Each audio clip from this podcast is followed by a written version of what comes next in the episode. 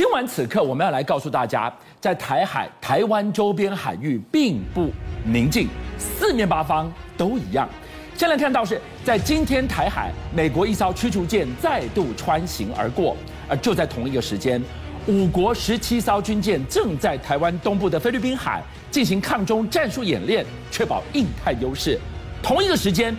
国军下令了海军、空军进驻南北决战海域展开操演。F 十六 V，你看到了，才刚刚成军，就试出了第一段精准炸射的画面。这对频频对台扰袭的共军来讲，传递一个什么样强烈的警告讯息？好，我们看到这个 Annual Exercise，对不对？它其实是美日之间啊举行的年度海上联合训练演习。那当然，这一次啊规模变大，为什么呢？因为你看，除了日本主办，有美国之外，另外澳大、澳洲。加拿大还有德国也派了军舰参加，然后一共有十七艘舰艇，所以呢，你可以看到他们在海上排了一个非常漂亮、漂亮阵势。跟大家讲过嘛，这种演习啊，最重要的一个部分呢，就是拍那叫 photo exercise，把那个大家参演军舰一起拍一个漂亮的大合照。然后大家再来看看这次参演的国家哪些国家。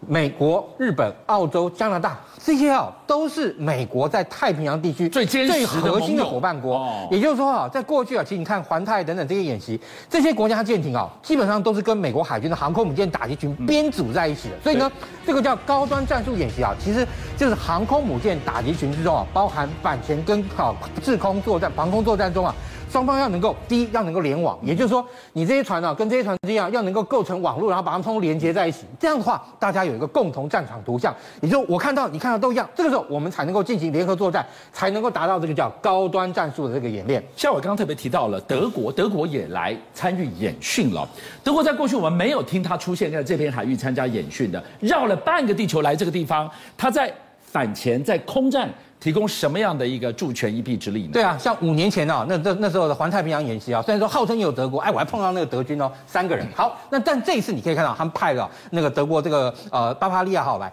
巴伐利亚号，大家有没有注意到，它有两个直升机甲板？这个呢是它在靠岸的时候留下的这个影片。然后只是那个两个直升机机库外面呢，还摆了两架山猫的这个反潜直升机。这个啊，大山猫反攻反潜直升机啊，虽然是英国做的，但是啊，它本身其实啊，它大概是差不多是六吨左右这个直升机里面战力非常常坚韧的哦。因为你看啊，像这个飞机，如果说你跟大陆的这个直升机或世界上这样一个反潜直升机来做类比的话，它其实严格来说，它比那个海那个 H H H 六零就是海鹰系列直升机啊小上非常多。但是你看它前面有雷达，而且你看哦，它呢上面哈也可以挂那个磁翼侦测系统，也就我们称为的叫 MAD 哈。为什么叫 MAD？因为其实就是你前舰啊在水下航行的时候，每个地方它都会影响到当地的这个磁力舰。那这个时候呢，磁翼侦测器啊，就是依照其实这个磁力线的这个变化去抓对底下有没有大的这个金属。然后你看，它还甚至增加了这个海贼鸥飞弹，也就是说它具有反舰的能力哦。不但反潜，这边有鱼雷嘛，这个光鱼鱼雷，不但有反潜，还有反舰这个能力。所以啊，也就是说，其实这一次啊，巴伐利亚号来，它不仅仅只是一艘巡防舰，它还带了这两架非常强悍的这个反那个反潜跟反水面这样一个直升机。也就是说，这种直升机其实你看，在美国在当时同一个时期并没有类似的这样一个配备。这个直升机啊，它其实在那个一九九一年波湾战争的时候，当时啊非常大的一个大放异彩。为什么？因为当时一旦开战以后，当时的伊拉克海军希望啊能够啊，它虽然说伊拉克。海军本身的确是一个小海军，但是呢，他一旦开战之后，他还希望能够做战力保存嘛。那时候战力保存怎么办？就跑到伊朗去。所以呢，他就希望能够从海上，然后逃往伊朗。然后，但是呢，就在布里延岛这个地方呢，被好那多国联军的海上部队啊所发现。然后当时他们一共有这个差不多啊那个十五六艘啊这样一个船艇啊，要准备好冲去啊那个伊拉那个伊朗。但结果呢，就被这些啊大山猫的这个直升机啊。利用啊这个海贼欧反舰飞弹，然后呢，他一共打了二十五枚海贼欧反那个反舰飞弹，其中啊有十八枚命中，然后十八枚命中里面对不对，造成十四艘，你看这个伊拉克海军这样一个小型的这个舰艇，然后被击沉。你看刚刚那个影片还有那个船整个沉了以后，对不对？剩下一点点的这个桅杆啊，什么上层结构在这个上面，所以你就知道这种哈，因为你知道通常在那样一个海域非常浅的这样一个海域，你要反舰或反潜都不容易，所以特别好利用这种海贼欧直升机，能够对这种小的这种轻快那种。快艇啊，加以攻击的话，说真的，哇，那当时啊，那伊拉克的那个海军啊，就在那一场那个海冲突之中，几乎可以说是全军覆没。今天晚上我们看到了五国十七舰，同样这个时间还要继续演训下去哦，在台湾东部的菲律宾海，同一个时间，国防部下令我国的海军、空军要在南北的决战海域进行操演，怎么会有一个决战海域这样的操演？传递什么讯息？因为我们今天中华民国啊，面对大陆的这个军事军事的这个军力啊，中国大陆对我们来讲，他们是外线作战。什么叫外线作战呢？也就是说，它的地方比我们大，它其实可以轻易的从我们的东边，好，我们的南边啊上来，把我们包围。那也就是说，我们呢在面对这样一个外线作战的时候，我们就必须要找到它外线最容易的突破的突破点。是，也就是哪里呢？就是啊，包含我们讲到石原宫古水域，还有呢巴士海峡，要阻止它的兵力啊能够啊突破这两块。因为如果它一旦在这地方合围了，那对我们来讲，我们就头大了。为什么？因为在这个情况下，不管台湾的东边跟西边啊，都同时啊面临一个两面作战的这样一个情况。对，而且啊，我们这次啊，基本上派出像基德级驱逐舰，还有呢 F 十六战机等等，看基德级驱逐舰率领海军舰队要在这个地方，还有这个地方啊进行作战，南北两个破口要守住。对，然后 F 十六战机呢，其实啊，我们看到这一次啊 F 十六性能提升之后呢，那个那个典礼当天，F 十六展示了三种的这样一个挂载，例如说，你看制空型，制空型它挂了六枚 AM 一二零，然后呢。对地形，它挂了三枚哈，六枚镭射导引炸弹，加上什么呢？两个中程飞弹跟一个两个短程飞弹。然后另外呢，制海你也可以看到，它一样是两中两短，加上两颗鱼叉。所以未来哈，中华民国空军啊，这个全功能这个作战军机中，F 十六最重要就是在它的这个 AM 一二零这样一个飞弹。但你说 AM 一二零飞弹射程其实很长，你比如说这次展示的这个 C 七来讲。C 七大概的射程啊，能够达到一百三十公里以上哦。那你说一百三十公里以上，你说我们这个起飞以后，我们到这边一百三十公里，到了这个接弹空域，到中线，对，打可以打到对岸里面去。但是，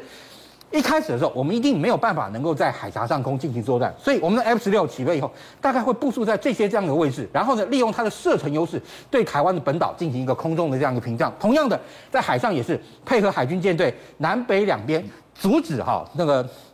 大陆的军队由哈石原宫古水道。还有哈那个巴士海峡突破，然后对我们形成一个外线包围，所以对对我们这次来讲，我们就非常重要，必须要在北南两边进行一个叫做所谓的叫做呃南北决战海域的这样一个操演，因为这个决战海域的操演，也就代表未来哈，我们真认为哈，一旦台风暴发爆发的时候，这时候对我方压力最大的两个区域。像我今天晚上要带我们来看到这一段画面，我们也是第一次看到 F 十六 V 成军之后，总统。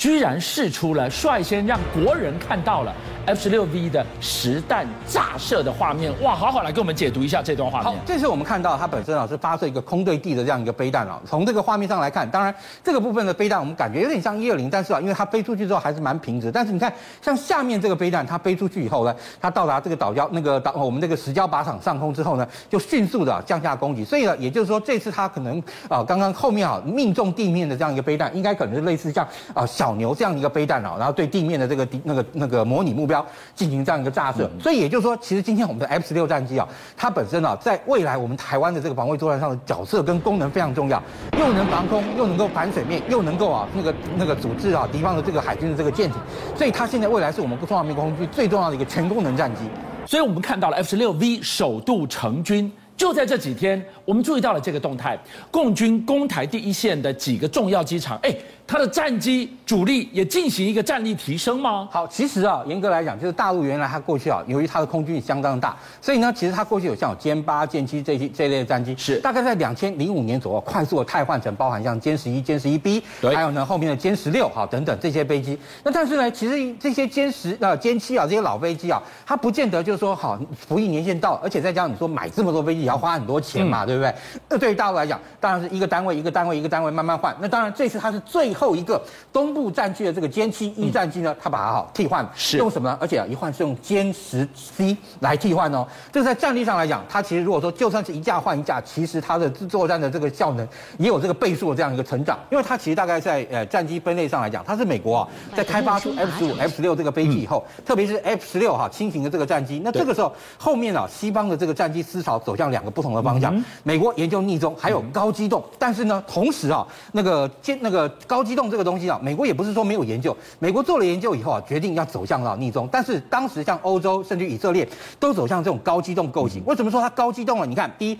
它飞机控制它那个上升下降的这个俯仰，在它飞机的重心之前，因此啊，会产生一个效果。你飞机啊在做这种哈，我们讲到机鼻指向的时候，它的效果会比哈 F 十六这种传统战机更好。为什么呢？因为你好像过去这个战机，你就算有哈红外线这种追热飞弹，你号称它是全相位的，对不对？但是你知道全相位，你还是要机鼻指着它。对。那过去我们我们在没有像 F 十六 B 啊这种啊，比如说能够越间射击，比如说我们这样子的时候，对不对？F 十六用头盔瞄具锁它，发射飞弹就可以过来打。以前还没有这种东西，所以好，在这个情况下，它飞机的这个机鼻指向力就非常重要。也就是说，如果在没有 AM 九 X 的这个飞弹情况下，歼十碰到了我们的 F 十六，我跟你讲，败下阵来会是我们的 F 十六。那 AIM 九 X 会大幅的修，呃，让我们啊面对歼十战机，如果是进入缠斗状况的话，也不会屈居于下风。邀请您一起加入五七报新闻会员，跟俊相一起挖真相。